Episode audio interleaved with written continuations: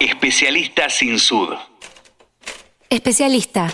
Dícese de la persona que tiene conocimientos profundos en una rama determinada de la ciencia, de una profesión o actividad.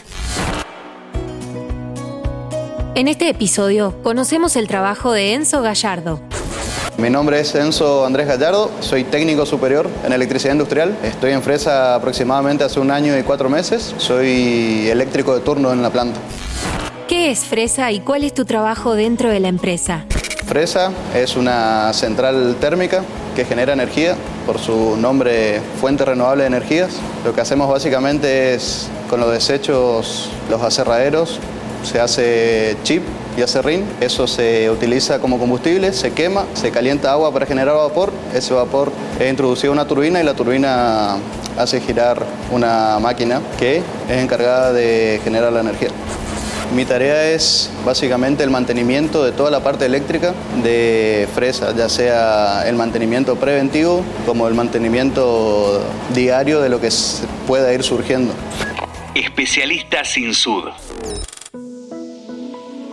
¿En qué se destaca la compañía?